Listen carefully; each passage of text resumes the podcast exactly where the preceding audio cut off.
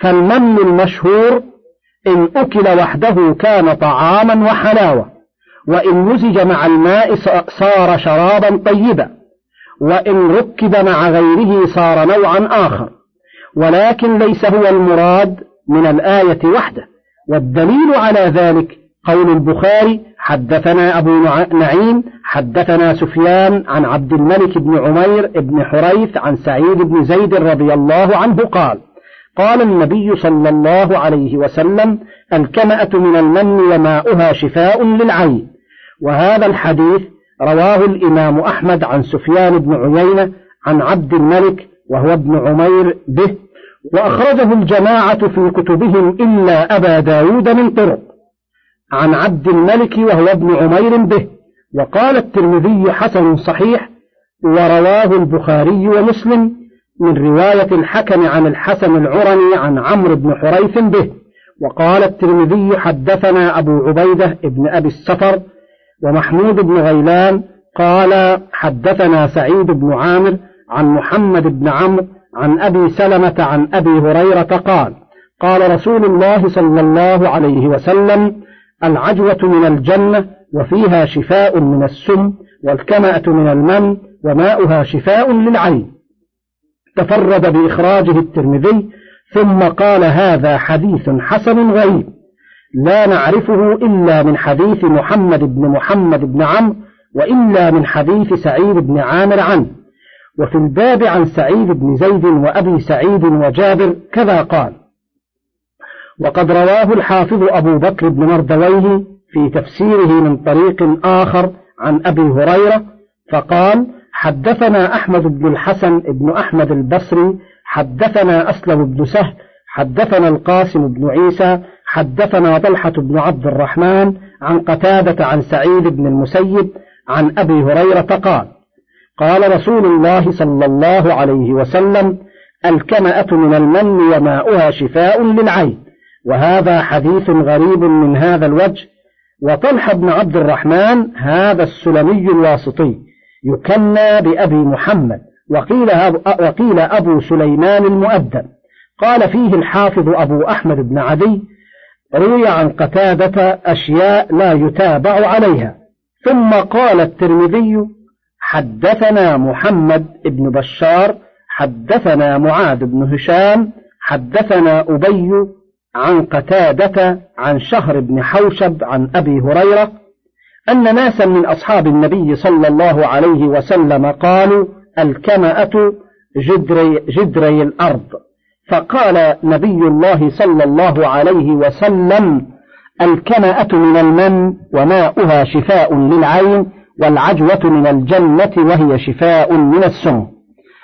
وهذا الحديث قد رواه النسائي عن محمد بن بشار به وعنه عن غندر عن شعبة عن أبي بشر جعفر بن إياس عن شهر بن حوشب عن أبي هريرة به وعن محمد بن بشار عن عبد الأعلى عن خالد الحذاء عن شهر بن حوشب بقصة الكمأة فقط.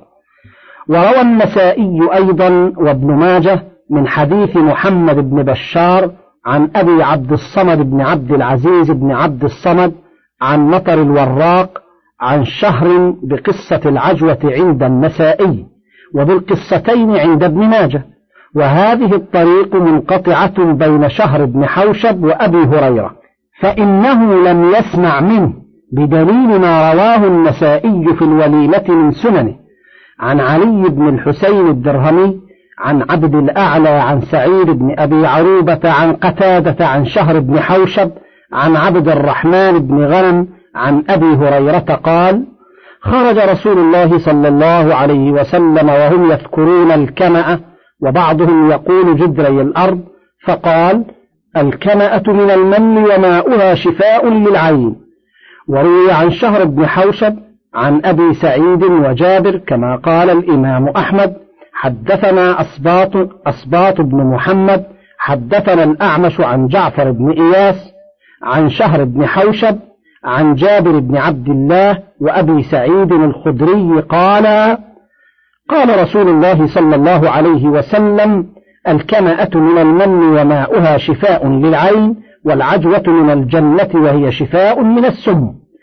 وقال النسائي في الوليمة أيضا حدثنا محمد بن بشار حدثنا محمد بن جعفر حدثنا شعبة عن أبي بشر جعفر بن إياس عن شهر بن حوشب عن أبي سعيد وجابر رضي الله عنهما أن رسول الله صلى الله عليه وسلم قال الكمأة من المن وماؤها شفاء للعين ثم رواه أيضا ابن ماجة من طرق عن الأعمش عن أبي بشر عن شهر عنهما به وقد رويا عن النسائي من حديث جرير وابن ماجة من حديث سعيد بن أبي سلمة.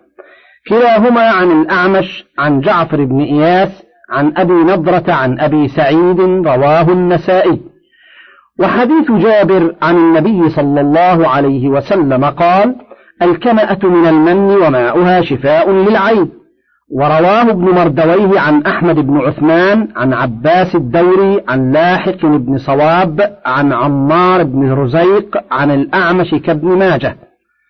وقال ابن مردويه أيضا حدثنا أحمد بن عثمان حدثنا عباس الدوري حدثنا الحسن بن الربيع حدثنا أبو الأحوص عن الأعمش عن المنهال بن عمرو عن عبد الرحمن بن أبي ليلى عن أبي سعيد الخدري قال خرج علينا رسول الله صلى الله عليه وسلم وفي يده كمآت فقال الكمأة من المن وماؤها شفاء للعين. وأخرجه النسائي عن عمرو بن منصور عن الحسن بن الربيع به ثم ابن مردويه رواه أيضا عن عبد الله بن إسحاق عن الحسن بن سلام عن عبيد الله بن موسى عن شيبان عن الأعمش به. وكذا رواه النسائي عن أحمد بن عثمان بن حكيم عن عبيد الله بن موسى. وقد روي من حديث أنس بن مالك رضي الله عنه. كما قال ابن مردوي حدثنا محمد بن عبد الله ابن إبراهيم حدثنا حمدون بن أحمد حدثنا جويرة بن أشرس حدثنا حماد عن شعيب بن الحبحاب عن أنس أن أصحاب رسول الله صلى الله عليه وسلم تداروا في الشجرة التي اجتثت من فوق الأرض ما لها من قرار. فقال بعضهم نحسبه الكمأة. فقال رسول الله صلى الله عليه وسلم الكمأة من المن وماؤها شفاء للعين والعجوة من الجنة وفيها شفاء من السم. وهذا الحديث محفوظ أصله من رواية حماد بن, بن سلمة. وقد روى الترمذي والنسائي من طريقه شيئا من هذا والله أعلم.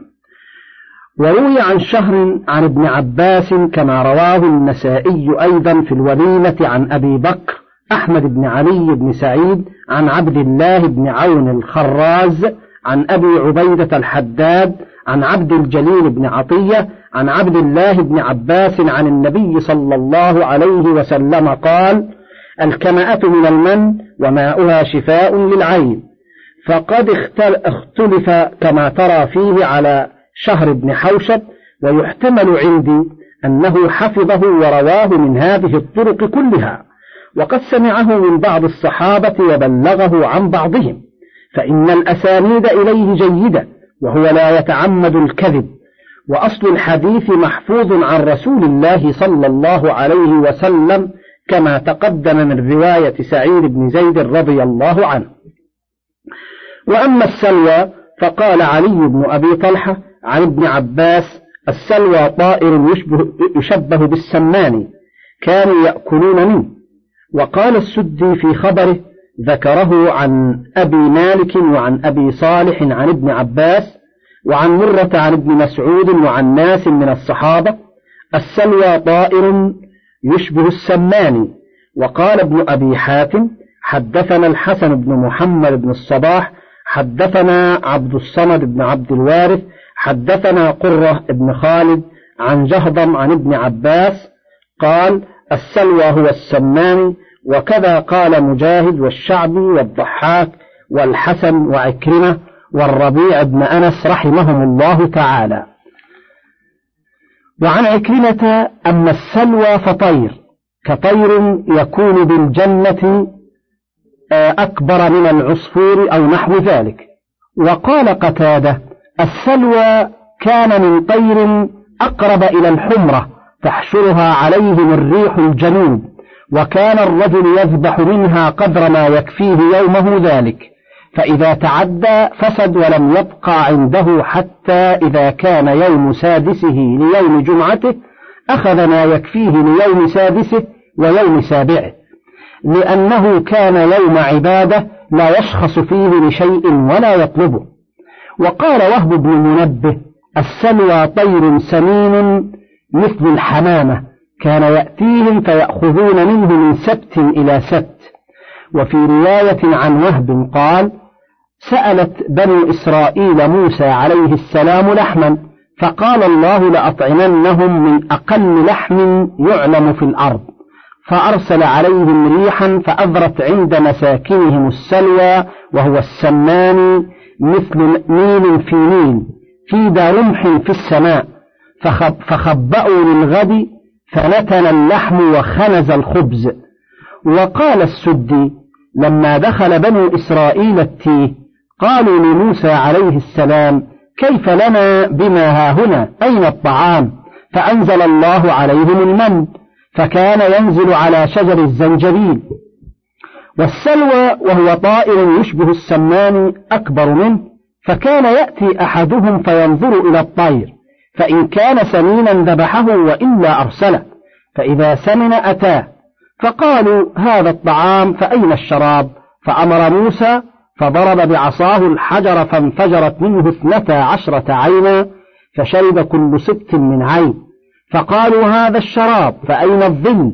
فظلل عليهم الغمام. فقالوا هذا الظل فأين اللباس؟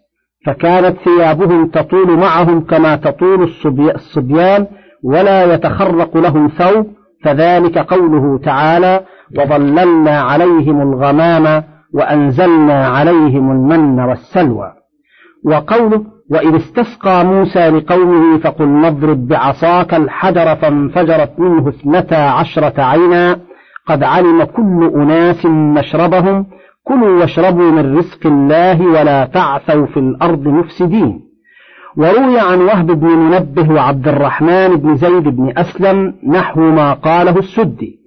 وقال سنيد عن حجاج عن ابن جريج قال قال ابن عباس خلق لهم خلق لهم في التيه ثياب لا تخرق ولا تدرن قال ابن جريج فكان الرجل إذا أخذ من المن والسلوى فوق طعام يوم فسد. إلا أنهم كانوا يأخذون في يوم الجمعة طعام يوم السبت فلا يصبح فاسدا. قال ابن عطية السلوى طير بإجماع المفسرين وقد غلط الهذلي في قوله إنه العسل وأنشد في ذلك مستشهدا وقاسمها بالله جهدا لأنتم ألذ من السلوى إذا ما أشورها. قال فظن أن للسلوى عسلا.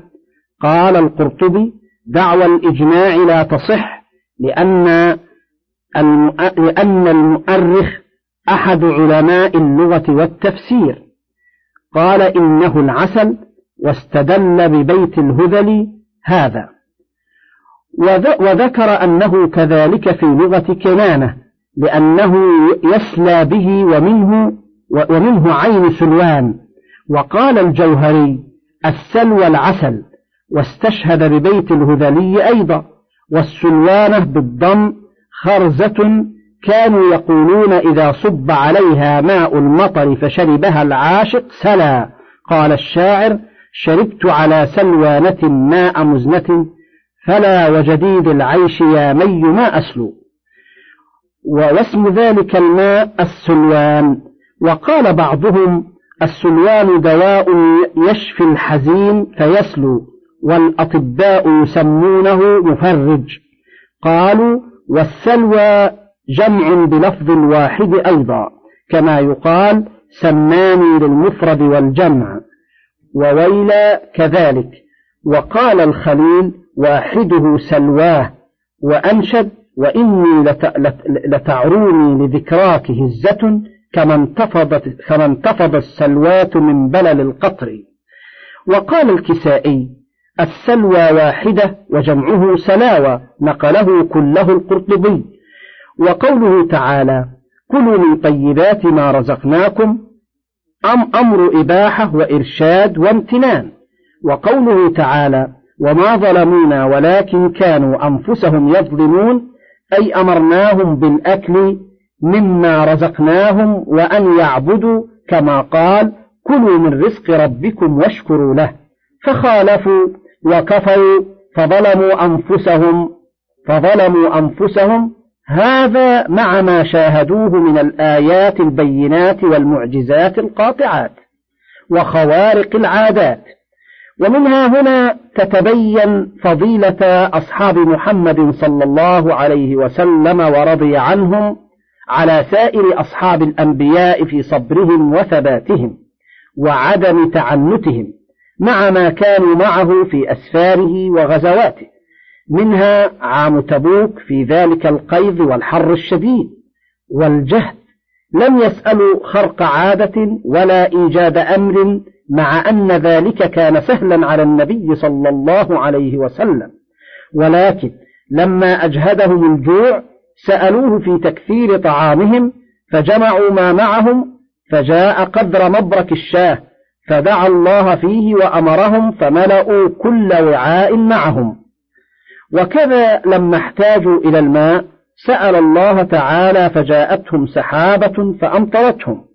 فشربوا وسقوا الإبل وملأوا أسقيتهم ثم نظروا فإذا هي لم تجاوز العسكر. فهذا هو الأكمل في اتباع الشيء مع قدر الله مع متابعة الرسول صلى الله عليه وسلم. وإذ قلنا ادخلوا هذه القرية فكلوا منها حيث شئتم رغدا وادخلوا الباب سجدا وقولوا حطة نغفر لكم خطاياكم وسنزيد المحسنين. فبدل الذين ظلموا قولا غير الذي قيل لهم فأنزلنا على الذين ظلموا رجزا من السماء بما كانوا يفسقون. يقول تعالى لائما لهم على نكولهم عن الجهاد ودخولهم الأرض المقدسة لما قدموا من بلاد مصر صحبة موسى عليه السلام فأمروا بدخول الأرض المقدسة التي هي ميراث لهم عن أبيهم إسرائيل وقتال من فيها من العماليق الكفرة فنكلوا عن قتالهم وضعفوا واستحسروا فرماهم الله في التيه عقوبة لهم كما ذكره تعالى في سورة المائدة.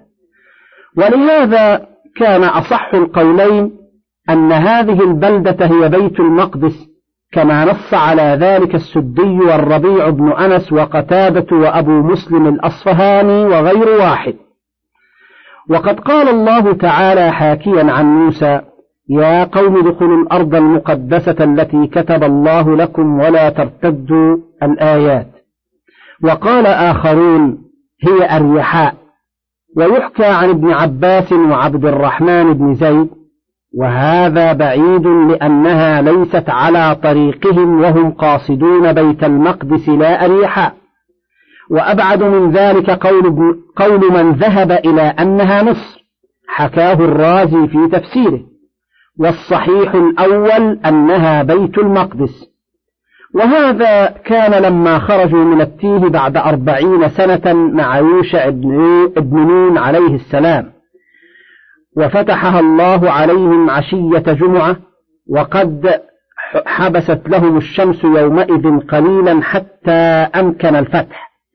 ولما فتحوها أمروا أن يدخلوا الباب باب البلد سجدا أي شكرا لله تعالى على ما أنعم به عليهم من الفتح والنصر ورد بلدهم عليهم وإنقاذهم من التيه والضلال.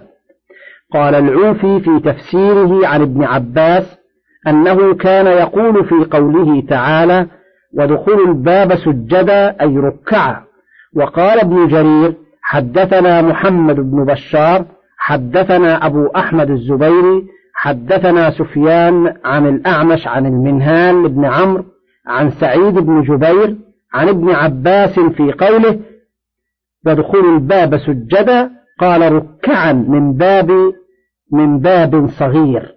رواه الحاكم من حديث سفيان به. ورواه ابن أبي حاتم من حديث سفيان وهو الثوري به. وزاد فدخلوا من قبل أستاههم, أستاههم وقال الحسن البصري أمروا أن يسجدوا على وجوههم حال دخولهم واستبعده الرازي وحكى عن بعضهم أن المراد هنا بالسجود الخضوع لتعذر حمله على حقيقته. وقال خصيف قال عكرمة قال ابن عباس كان الباب قبل القبلة. وقال ابن عباس ومجاهد والسدي وقتاده والضحاك هو باب الحطة. من باب إلياء بيت المقدس. وحكى الرازي عن بعضهم أنه عنى بالباب جهة من جهات القبلة. وقال خصيف قال عكرمة قال ابن عباس فدخلوا على شق. وقال السدي عن أبي سعيد الأزدي عن أبي الكنود عن عبد الله بن مسعود قيل لهم ادخلوا الباب سجدا فدخلوا مقنعي رؤوسهم. أي رافعي رؤوسهم خلاف ما أمروا. وقوله تعالى وقولوا حطة قال الثوري عن الأعمش عن المنهال عن سعيد بن جبير عن ابن عباس وقولوا حطة قال مغفرة استغفروا وروي عن عطاء والحسن وقتادة والربيع بن أنس نحوه. وقال الضحاك عن ابن عباس وقولوا حطة قال قولوا هذا الأمر هذا الأمر حق كما قيل لكم. وقال عكرمة قولوا لا إله إلا الله. وقال الأوزاعي كتب ابن عباس إلى رجل قد سماه فسأله عن قوله تعالى وقولوا حطة فكتب إليه أن أقروا بالذنب. وقال الحسن وقتاده أيحطط عنا خطايانا؟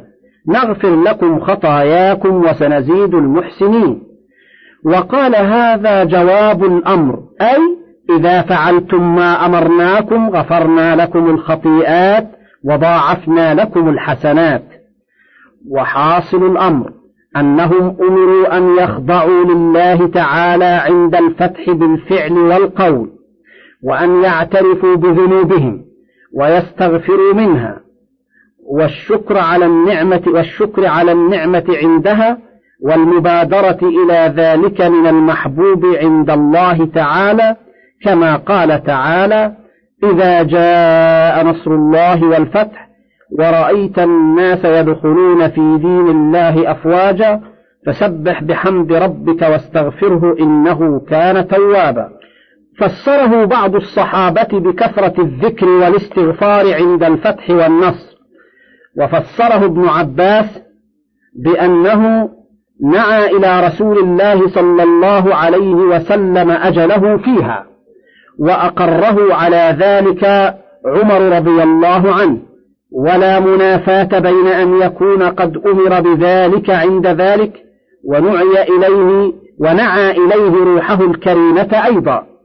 ولهذا كان عليه الصلاة والسلام يظهر عليه الخضوع جدا عند النصر كما روي أنه كان يوم الفتح فتح مكة داخلا إليها من الثنية العليا وإنه لخاضع لربه حتى إن عثونه ليمس مورك رحله شكرا لله على ذلك. ثم لما دخل البلد اغتسل وصلى ثماني ركعات وذلك ضحى. فقال بعضهم هذه صلاة الضحى. وقال آخرون بل هي صلاة الفتح. فاستحبوا للإمام وللأمير إذا فتح بلدا أن يصلي فيه ثماني ركعات عند أول دخوله. كما فعل سعد بن أبي وقاص رضي الله عنه لما دخل إيوان كسرى. صلى فيه ثماني ركعات. والصحيح أنه يفصل بين كل ركعتين بتسليم وقيل يصليها كلها بتسليم واحد والله أعلم.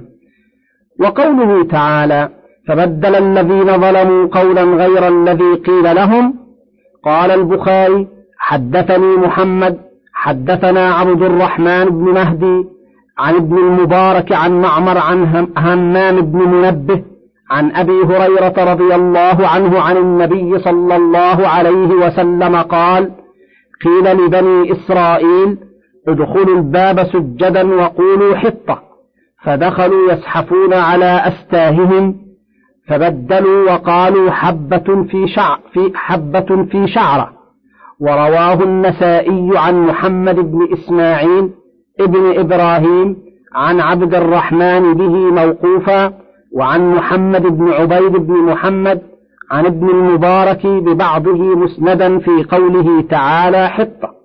قال فبدلوا وقالوا حبة وقال عبد الرزاق أنبأنا معمر عن همام بن منبه أنه سمع أبا هريرة يقول قال رسول الله صلى الله عليه وسلم قال الله لبني إسرائيل ادخلوا الباب سجدا وقولوا حطة نغفر لكم خطاياكم.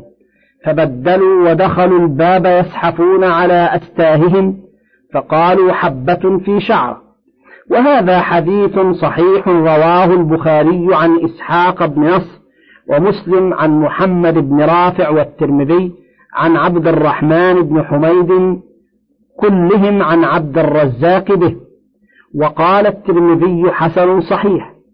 وقال محمد بن إسحاق كان تبديلهم كما حدثني صالح بن كيسان عن صالح مولى التوأمة عن أبي هريرة وعمن لا أتهم عن ابن عباس أن رسول الله صلى الله عليه وسلم قال دخلوا الباب الذي أمروا أن يدخلوا فيه سجدا يزحفون على أستاههم وهم يقولون حنطة في شعيرة وقال أبو داود حدثنا أحمد بن صالح وحدثنا سليمان بن داود حدثنا عبد الله بن وهب حدثنا هشام بن سعد عن زيد بن أسلم عن عطاء بن يسار عن أبي سعيد الخدري رضي الله عنه عن النبي صلى الله عليه وسلم قال الله لبني إسرائيل ادخلوا الباب سجدا وقولوا حطة نغفر لكم خطاياكم.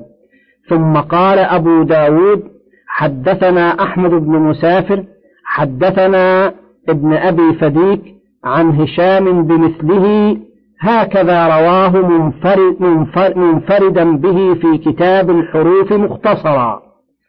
وقال ابن مردويه حدثنا عبد الله بن جعفر حدثنا إبراهيم بن مهدي حدثنا أحمد بن محمد بن المنذر القزاز حدثنا محمد بن إسماعيل بن أبي فديك عن هشام بن سعد عن زيد بن أسلم عن عطاء بن يسار عن أبي سعيد الخدري قال سرنا مع رسول الله صلى الله عليه وسلم حتى إذا كان من آخر الليل أجزنا في ثنية يقال لها ذات الحنظل.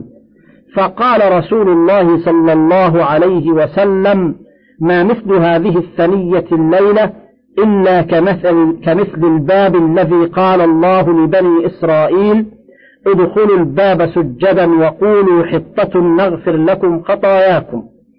وقال سفيان الثوري عن أبي إسحاق عن البراء سيقول السفهاء من الناس قال اليهود قيل لهم ادخلوا الباب سجدا قال ركعا وقولوا حطة أي مغفرة فدخلوا على أستاههم وجعلوا يقولون حنطة حمراء فيها شعيرة. فذلك قول الله تعالى فبدل الذين ظلموا قولا غير الذي قيل لهم. وقال الثوري عن السدي عن أبي سعد الأزدي عن أبي الكنود عن ابن مسعود وقولوا حطة فقالوا حنطة, حنطة حبة حمراء فيها شعيرة فأنزل الله فبدل الذين ظلموا قولا غير الذي قيل لهم. من فضلك تابع بقية المادة.